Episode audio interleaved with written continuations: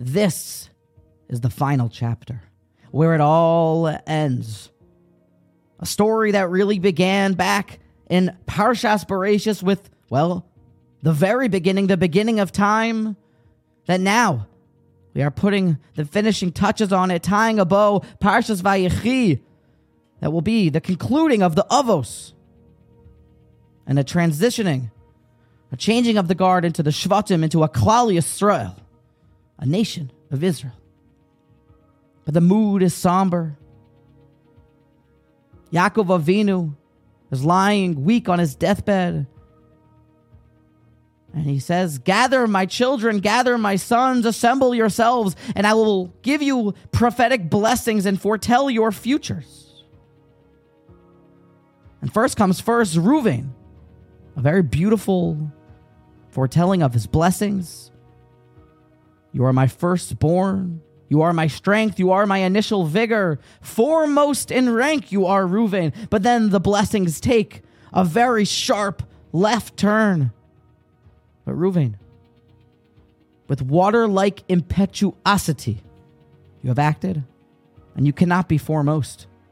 Referencing old past misdeeds, Yaakov stripped him or foretold of a stripping of his rank. Reuven squandered his big opportunity, all of his Milos, because of the attribute of impetuosity, impetuousness, acting quickly, brazenly, without a thought and without care. It is very different in nature from Zerizus alacrity, which seems to give off the notion of acting quickly with thought. But the Musar, the blessing, the telling of the truth was that Reuven lost it all because he acted with haste. And it's startling. The Torah gives us a clear mushal, a parable of how to see impetuosity, impetuousness.